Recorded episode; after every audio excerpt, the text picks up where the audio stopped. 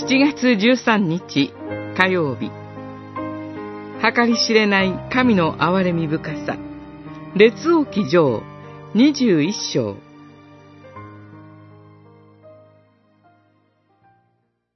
アハブが私の前にへり下ったのを見たか。彼が私の前にへり下ったので、私は彼が生きている間は、災いを下さない。その子の時代になってから、彼の家に災いを下す。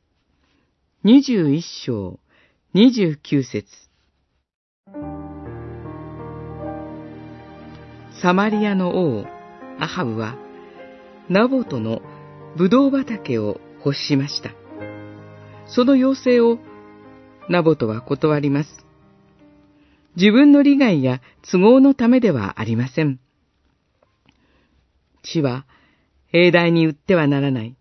地は私のものだからである。との掟に従ったからです。レビ記25章23節王アハブは望んだものが手に入らないので、禁煙を損ね、食事もできません。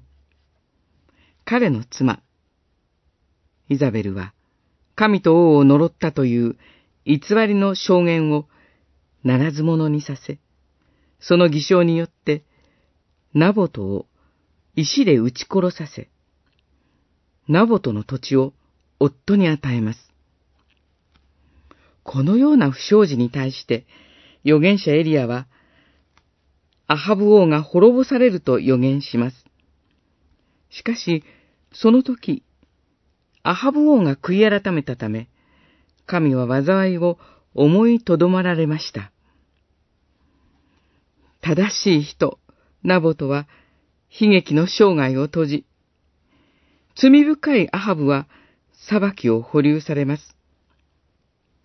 私たちにとって、つまずきを覚えるような神のなさり方です。しかし、アハブ王でさえ、悔い改めた時に、裁きを保留される、神の計り知ることのできない憐れみ深さがここで明かしされます。